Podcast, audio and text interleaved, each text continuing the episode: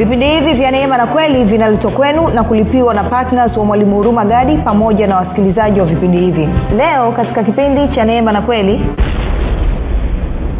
maombi yaliyo sahihi ni maombi ambayo kuna connection kuna mawasiliano kuna kuna kuna muunganiko kati ya moyo wa huyu mtu na mungu anayemwomba. Si kama moyo wako haupo kama moyo wako haushiriki neni anasema wewe ni mnafiki sasa wewe rafiki ndo unaweza ukapima mimi mwenyewe peke yangu naweza nikapima. Na nikakufundisha nakwambia kwamba katika tukaenda kwenye samueli wa kwanza mlango wa kumi na sita mstari wa saba mungu anamwambia nabii samueli kwamba mimi siangalii kama mwanadamu aangaliavyo. Ninyi mnaangalia nje bali mimi naangalia ndani. Mimi naangalia moyo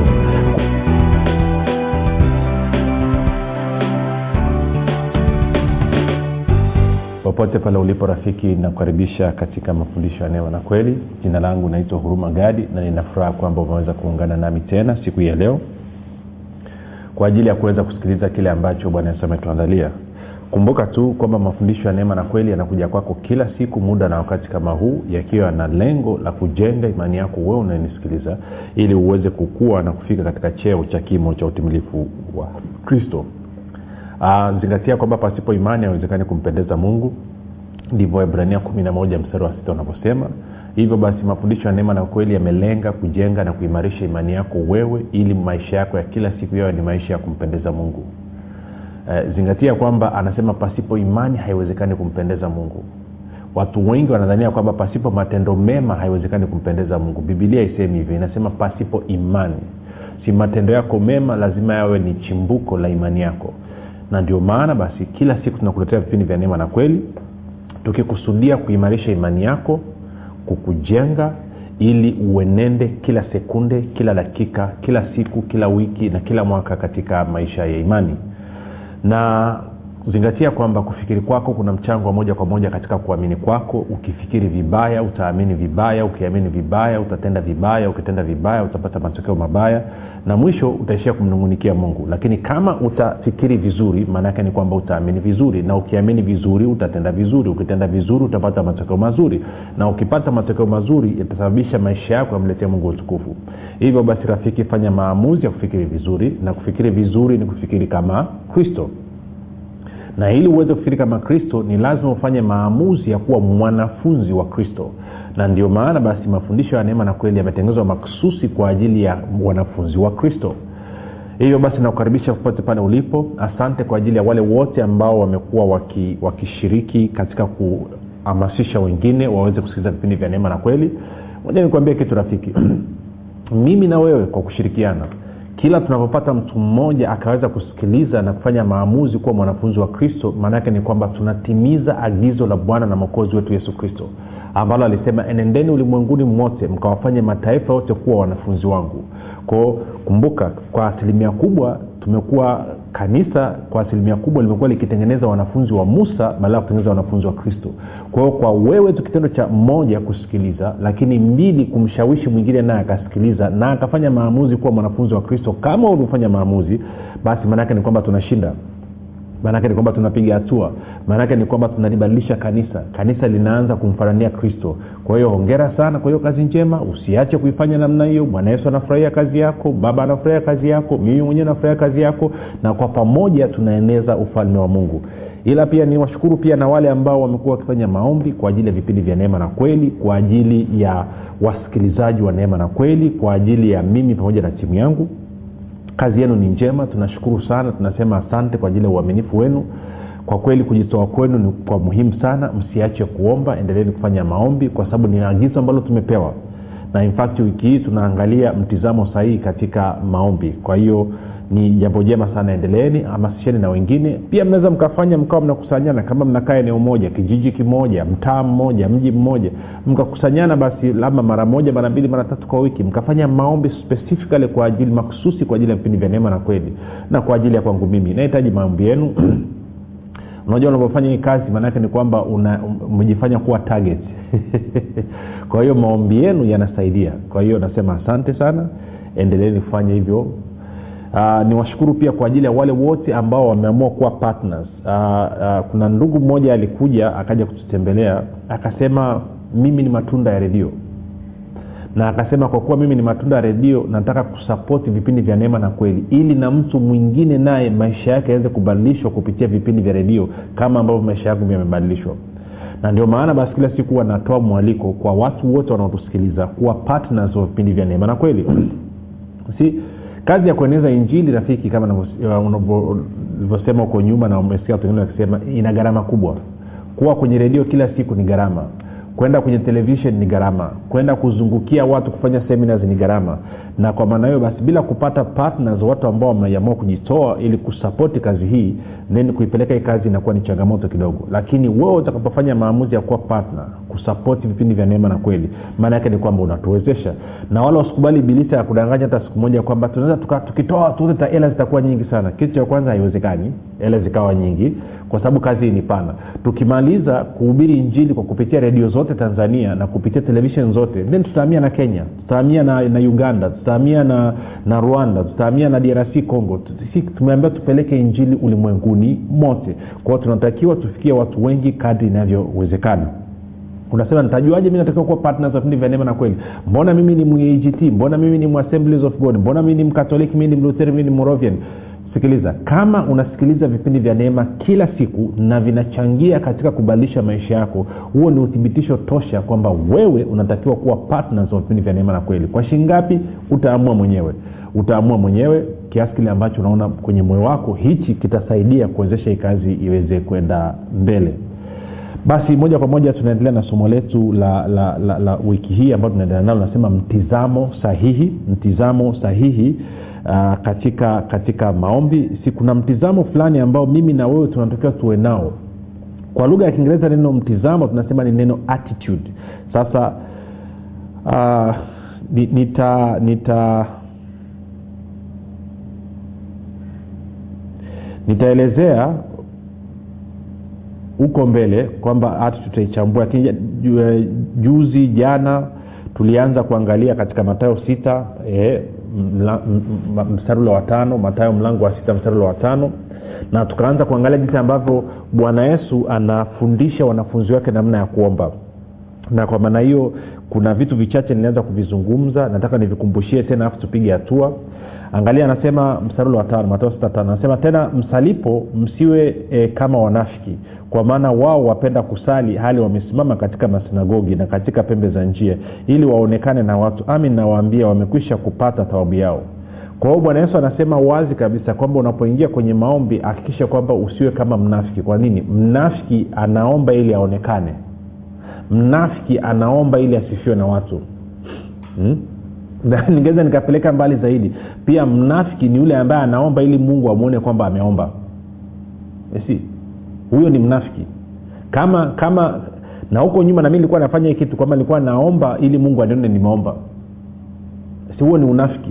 Maanaake nini? Maanaake ni kwamba moyo wangu hauko kwenye kuomba lakini kwa kuwa nataka kumwonyesha mungu kwamba naomba basi naenda kwenye kuomba. Kilichonipeleka sio mahusiano. Kumbuka nilikwambia maombi maanaake nini? Maombi ni mazungumzo kati ya pande mbili. Na tungeweza kupeleka mbali zaidi tukasema kwamba maombi ni mazungumzo kati ya pande mbili ambazo zina uhusiano mazungumzo kati ya mungu na mwanadamu. Wewe unaongea alafu unanyamaza unamsikiliza na yeye anaongea alafu unamsikiliza. Una hivyo hivyo. Ndio maana ya maombi. Ukiwa una, una maombi mengi yaliyoko kwenye, kwenye maisha ya wakristo ni maombi ya upande mmoja mtu anaingia anasa naingia kwenye maombi alafu anaanza kumweleza anakaa amepigwa ufunguo vile alafu anamaliza anasema amen anatoka hasikilizi hata mungu amejibu nini.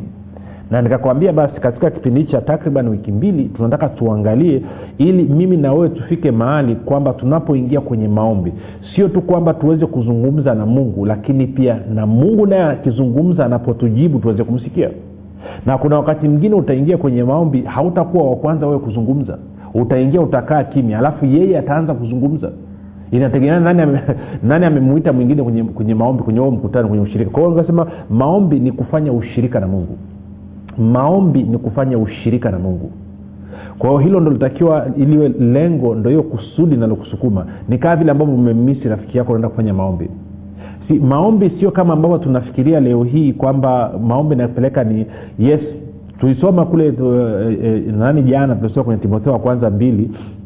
Anasema kabla ya mambo yote nataka dua na maombezi na sala vifanyike pamoja na shukurani kwa ajili ya watu wote. Yes. Lakini nataka turudi kwenye nitagusia kidogo afu taendelea labda kesho tutaangalia. Lakini kwenye bustani ya eden adamu na eva kabla ya kufanya uwasi kabla ya kula matunda ya mti wa ujuzi wa mema na mabaya bibilia inatuonyesha wazi mungu alikuwa na tabia ya kuja kuwatembelea jioni pale bustanini sasa kumbuka wakati ule kulikuwa hakuna mapepo ya kufukuza. Kulikuwa hakuna wagonjwa wa kuponya. Kulikuwa hamna hamna nini kufanya maombi kwa ajili ya watu wengine waokoke. Wala walikuwa hawana shida ya aina yoyote. Walikuwa wana kila kitu katika bustani ya eden. Kwa hiyo nataka ujiulize swali hili. Walikuwa wanahusianaje na mungu? Si. Maanake tunaambiwa mungu alikuwa anakuja jioni kuwatembelea tunafahamu hata baada ya wao kula tunda la mti wa ujuzi wa mema na mabaya waliposikia sauti ya bwana mungu ikitembea bustanini walipaniki wakajificha. Kwa nini? Mungu alikuwa amekuja kwenye appointment.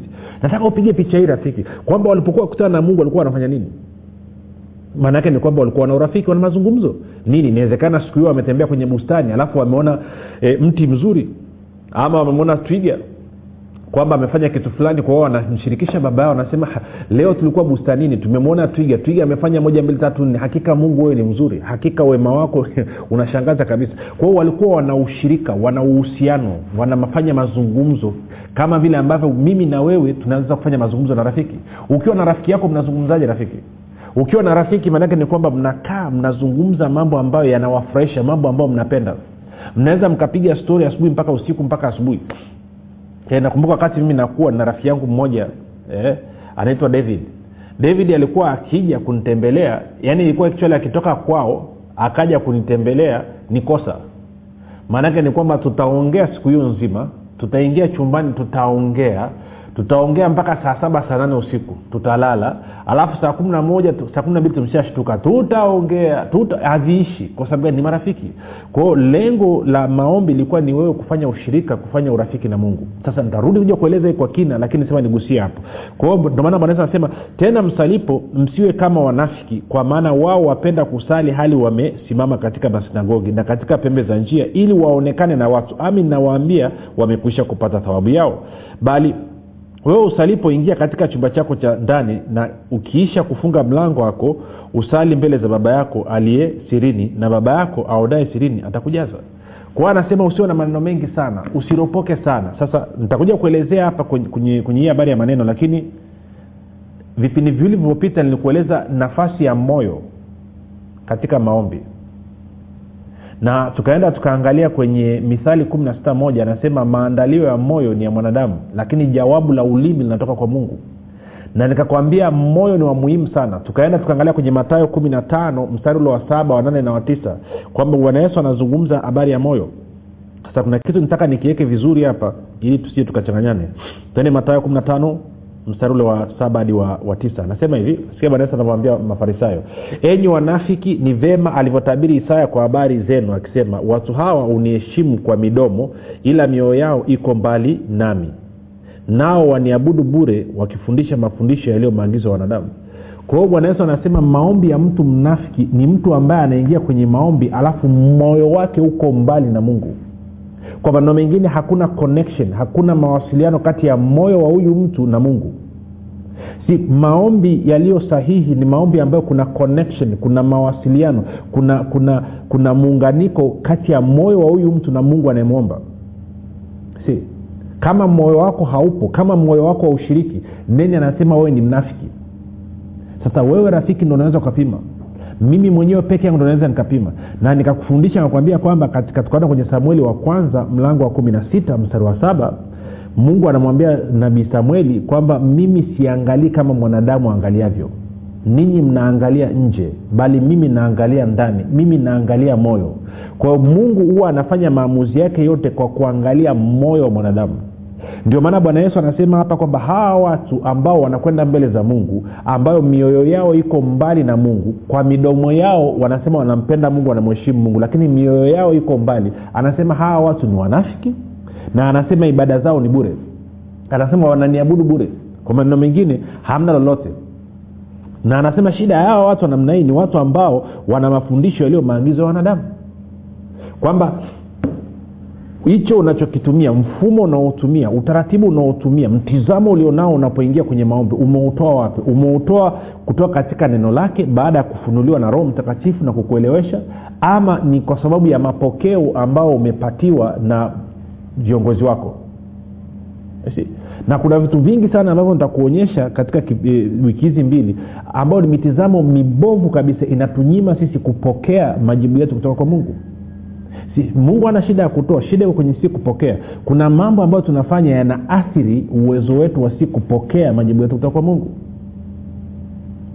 Hakuna mtu ambaye amewahi kufanya maombi alafu mungu akumjibu infact nilikuonyesha jana kwenye saa sitini na tano ishiri nasema kabla hawajaomba nitajibu. Wakiwa katika kusema nitasikia. Kwa hiyo maanaake ni kwamba maombi yako yalishajibiwa kabla haujaomba sijukawa nanyelea rafiki tunachokizungumza. Kwa nini nasema kwa nini sasa sioni matokeo? Ni kwa sababu kuna shida katika kupokea kwako. Si katika agano jipya ili mtu aweze kupokea maanake lazima aamini. Ukiamini ndio kupokea ukiamini kile ambacho mungu amesema maanaake ni kwamba umepokea. Kama haujaamini maanaake ni kwamba haujapokea. Na ndio maana moyo ni wa muhimu sana. Kwao bwana yesu anasema unapokwenda mbele za mungu umeingia kwenye maombi umeingia kwenye kufanya ibada lakini moyo wako ukawa hauko pale. Ukawa unapiga maneno kama kasuku tu. Anasema wewe ni mnafiki. Ndio maana hata saa nyingine inaleta shida kidogo tunapofanya maombi kwa kutumia vitu tulivyoviandika saa nyingine kuna hatari unless huo umeandika mwenyewe. Saa nyingine kuna hatari umepewa tu mtu ameandika na unalifyatua pale. Hakuna connection kwenye moyo wako. Hakuna isi hakuna yani hakuna muunganiko. Sijui nisemeje hakuna muunganiko kati ya wewe na mungu. Hakuna muunganiko. Kwa mawasiliano kati ya mungu na moyo wako yana shida yamekatika. Kwa hiyo unazungumza ndio maana huwezi kupata matokeo. Anasema kwa moyo mtu huamini na kwa kinywa mtu ukiri hata kupata si. Anasema kwa moyo uamini unapata haki unapata uhalali. Kwa kinywa unakiri alafu unamiliki hicho ambacho umekiamini. Kwa hiyo huwezi ukawa na maombi sahihi bila moyo. Lazima moyo wako uhusike. Sasa nikisema hivyo kuna watu wanasema ya hakika mwanadamu moyo wa mwanadamu una tabia ya kufisha. Tuwezi tukaangalia yeremia kumi na saba.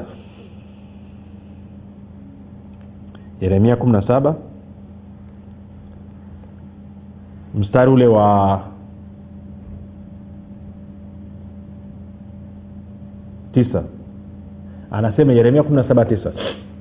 Anasema moyo huwa mdanganyifu kuliko vitu vyote. Una ugonjwa wa kufisha. Nani awezaye kuujua maake alivyosema kwamba maandalio ya moyo ni ya mwanadamu na jawabu la ulimi linatoka kwa bwana. Watu wanasema sasa moyo nawezaje nikaandaa moyo? Wakati moyo wenyewe eh, una tabia ya kufisha una ugonjwa wa kufisha moyo wenyewe anasema moyo una, una, ni mdanganyifu kuliko vitu vyote. Una ugonjwa wa kufisha nani awezae kuujua? Kwa anasema nani, sasa nitafanyaje? Maanake neno ndo nasema na inawezekana umefundisha hivyo kwa miaka kwamba moyo moyo ni mdanganyifu moyo ni mdanganyifu haufai. Una ugonjwa wa kufisha hakuna mtu anauweza moyo. Na inawezekana ukaamini hivyo. Hilo ni tatizo mojawapo. Sasa naomba nikuletea habari njema. Inaweza ikawa habari njema kwako inaweza ikawa habari mbaya. Kitu cha kwanza huu mstari wa kwenye yeremia kumi na saba tisa haumuhusu mtu aliyezaliwa mara ya pili. Mtu aliyezaliwa mara ya pili hana moyo ambao ni mdanganyifu.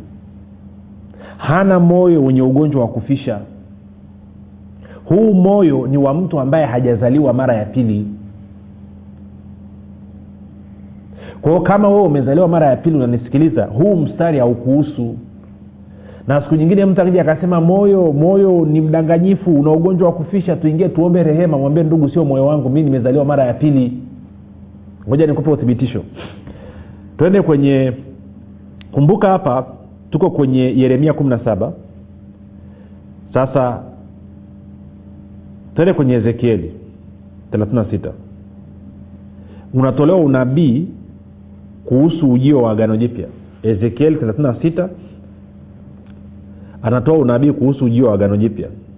Ntaanza mstari wa 25 hadi 27 ezekieli 36 mstari wa 25 hadi 27 anasema hivi nami nitawanyunyizia maji safi nanyi mtakuwa safi.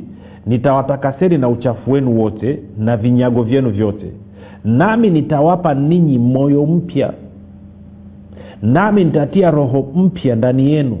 Nami nitatoa moyo wa jiwe uliomo ndani ya mwili wenu. Nami nitawapa moyo wa nyama. Nami nitatia roho yangu ndani yenu na kuwaendesha katika sheria zangu. Nanyi mtazishika hukumu zangu na kuzitenda. Kwa hiyo mungu anasema agano jipya linalokuja ambalo ndo hili tulilonalo agano la bwana na mwokozi wetu yesu kristo kwa sababu ya kumweka kwa damu ya yesu kristo anasema nitawapa moyo mpya anasema nitaondoa moyo wa jiwe nitaingiza moyo wa nyama. Anasema nitawapa roho mpya alafu nitatia roho wangu ndani yenu alafu roho wangu atawaendesha katika sheria zangu hukumu zangu na kadhalika. Kwa hiyo mtu aliyezaliwa mara ya pili hana moyo mdanganyifu. Mtu aliyezaliwa mara ya pili hana moyo wa kufisha kwamba ugonjwa kwamba moyo wake hauna ugonjwa wa kufisha hiyo ilikuwa inamuhusu mtu ambaye huo mstari unamuhusu mtu ambaye hajazaliwa mara ya pili. Kwa mengine ilikuwa inakuhusu wewe kabla haujazaliwa mara ya pili. Sasa ukifundishwa ukaambiwa kwamba moyo wako ni mdanganyifu na una ugonjwa wa kufisha ukaamini hivyo unajiletea matatizo. Maanake ukiamini uongo unamwezesha yule aliyekudanganya. Tapeli awezi kutapeli mpaka umeamini utapeli wake. Iko ananyelea rafiki?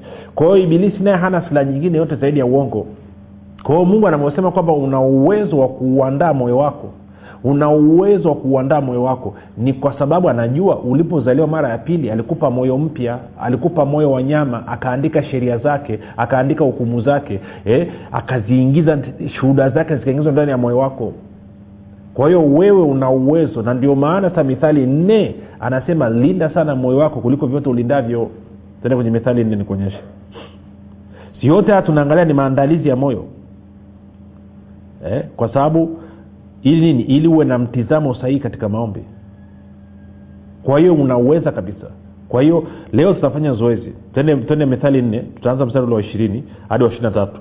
Anasema hivi mwanangu sikiliza maneno yangu. Tega sikio lako uzisikie kauli zangu.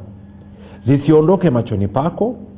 Uzihifadhi ndani ya moyo wako maana ni uhai kwa wale wazipatao na afya ya mwili wao wote. Kwa hiyo anasema neno la mungu ni uhai kwa yule anayepata hilo neno na ni afya kwa mwili wako wote. Ishirina anasema linda moyo wako kuliko yote uyalindayo maana ndiko zitokako chemchem za uzima. Kwa hiyo anasema linda sana moyo wako kwa maana ndani ya moyo wako ndo kuna chemchem za uzima. Ukisoma kwenye lugha ya, ya, ya kiibrania kwenye original lugha ya awali kabisa ambako kwa sababu agano la kale liandikwa kwa lugha ya kiibrania anasema linda sana moyo wako kwa maana humo ndimo palipo na mipaka ya maisha. Mipaka ya maisha. Kwa nini? Kwa sababu moyo wako ndo unaamua maisha yako yaweje. Si? Okay. Tende nakuonyeshe tende kwenye matayo matayo kumi na mbili matayo kumi na mbili alafu utaanza mstari wa thelathini na tatu.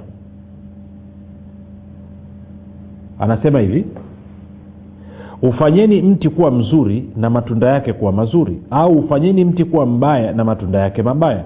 Kwa maana kwa matunda yake mti hutambulikana. Enyi wazao wa nyoka mwawezaje kunena mema mkiwa wabaya maana kinywa cha mtu huyanena ya ujazayo moyo wake kinywa cha mtu huyanena ya ujazayo moyo wake. Mtu mwema katika akiba njema hutoa mema na mtu mbaya katika akiba mbaya hutoa mabaya. Kwa anasema mtu mwema kwenye akiba njema anasema moyo wa mtu okay, ngoja nirudie tena. Kinywa cha mtu huyatamka ya ujazayo moyo wake. Yeah, anasema kinywa cha mtu huyanena ya ujazayo moyo wake. Mtu mwema katika akiba njema hutoa mema. Kwa hiyo inamaana yale yaliyojaa katika moyo wako yanatoka kupitia kinywa chako. Kwa hiyo ukitaka kujua ndani ya moyo wako kuna nini rafiki sikiliza yale ambayo unayazungumza. Kwa kama wewe unaoingia kwenye maombi alafu maombi yako ni mungu nisamehe mimi ni mwenye dhambi sifai mimi ni mchafu nini maana yake ni kwamba wewe una shida. Wewe una shida. Na kama una shida then ndo maana kupokea majibu kwa mungu inakuwa ngumu. Kwa hiyo kitu cha kwanza nataka ukubali kwamba umepewa moyo mpya baada ya kuzaliwa mara ya pili. Moyo wa nyama umeingiziwa ndani mwako moyo wa jiwe umeondoka. Moyo wako hauna udanganyifu tena moyo wako unasema kweli. Moyo wako hauna ugonjwa wa kufisha moyo wako una uhai umejaa afya tele. Na kwa maana hiyo kwenye kuomba kwako sasa lazima uanze kuzungumza tamka maneno yanatoka katika nini? Katika moyo wako. Lakini kabla ya hapo alikwambia moyo wako lazima ujaze neno la mungu. Ndo anasema neno lisiondoke kwenye macho yako lisiondoke kwenye masikio yako lisiondoke kwenye mdomo wako. Ili nini? Liingie ndani ya moyo wako. Neno la kristo likikaa kwa wingi ndani ya moyo wako ukifungua mdomo katika maombi mambo yanaenda vizuri mtizamo wako kuhusu mungu unaenda vizuri. Kwa hiyo kuanzia kipindi kijacha tutaanza kuangalia mtizamo wako kuhusu mungu kama baba ukoje. Tupate break tukirudi tutamalizia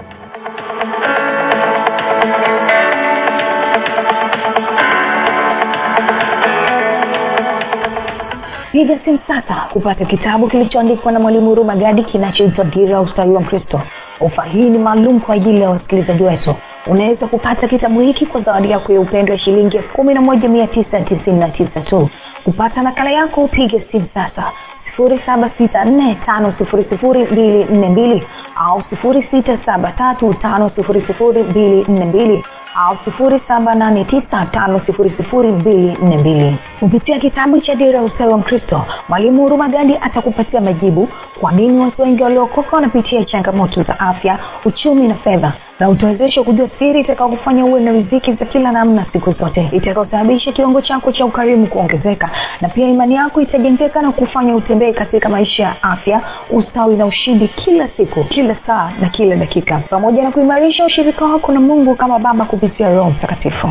Usikose fursa hii adimu na ya kipekee ya kupata kitabu kilichoandikwa na mwalimu huruma gadi cha dira ya ustawi wa mkristo. Kupata nakala yako pige simu sasa sifuri saba sita nne tano sifuri sifuri mbili nne mbili. Au sifuri sita saba tatu tano sifuri sifuri mbili nne mbili. Au sifuri saba nane tisa tano sifuri sifuri mbili nne mbili. Nitarudia. Sifuri saba sita nne tano sifuri sifuri mbili nne mbili. Au sifuri sita saba tatu tano sifuri sifuri mbili nne mbili. Au sifuri saba nane tisa tano sifuri sifuri mbili nne mbili. Kwa zawadi yako ya upendo shilingi elfu kumi na moja mia tisa tisini na tisa tu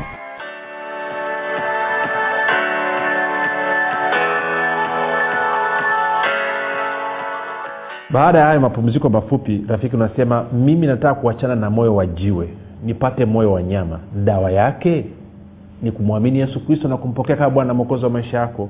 Kama uko tayari basi kuachana na moyo ulio mdanganyifu moyo wenye ugonjwa wa kufisha fanya maombi yafuatayo kutoka katika vilindi vya moyo wako. Sema yesu kristo naamini kuwa wewe ni mwana wa mungu. Ulikufa msalabani uondoe dhambi zangu. Ukafufuka mimi niwe mwenye haki nakiri kwa kinywa changu ya kuwa wewe ni bwana. Na kukaribisha katika maisha yangu uwe bwana na mokozi mponyaji mwezeshaji mstawishaji na mlinzi wa maisha yangu. Asante kwa maana mimi sasa ni mwana wa mungu. Rafiki kwa hayo mambo mafupi nakukaribisha katika familia ya mungu na kukabidhi mikononi mwa yesu kristo na kwa roho mtakatifu kupitia neno na neema yake utaimarishwa mpaka siku ile anapokuja bwana wetu yesu kristo. Basi tuandikie tujulishe mahali ulipo tufurahi pamoja na wewe. Mpaka hapo tumefika mwisho. Jina langu naitwa huruma gadi na yesu kristo mwana umekuwa ukisikiliza kipindi cha neema na kweli kutoka kwa mwalimu huruma gadi. Kama una ushuhuda au maswali kutokana na kipindi cha leo tuandikie message ama tupigie simu namba 7645242 au 6735242 au 7895242 nitarudia. 7645242 au 673 5242 au 7895242 pia usiache kumfolo mwalimu huru magadi katika facebook instagram na twitter kwa jina la mwalimu huru magadi pamoja na kusubscribe katika youtube chanel ya mwalimu huru magadi kwa mafundisho zaidi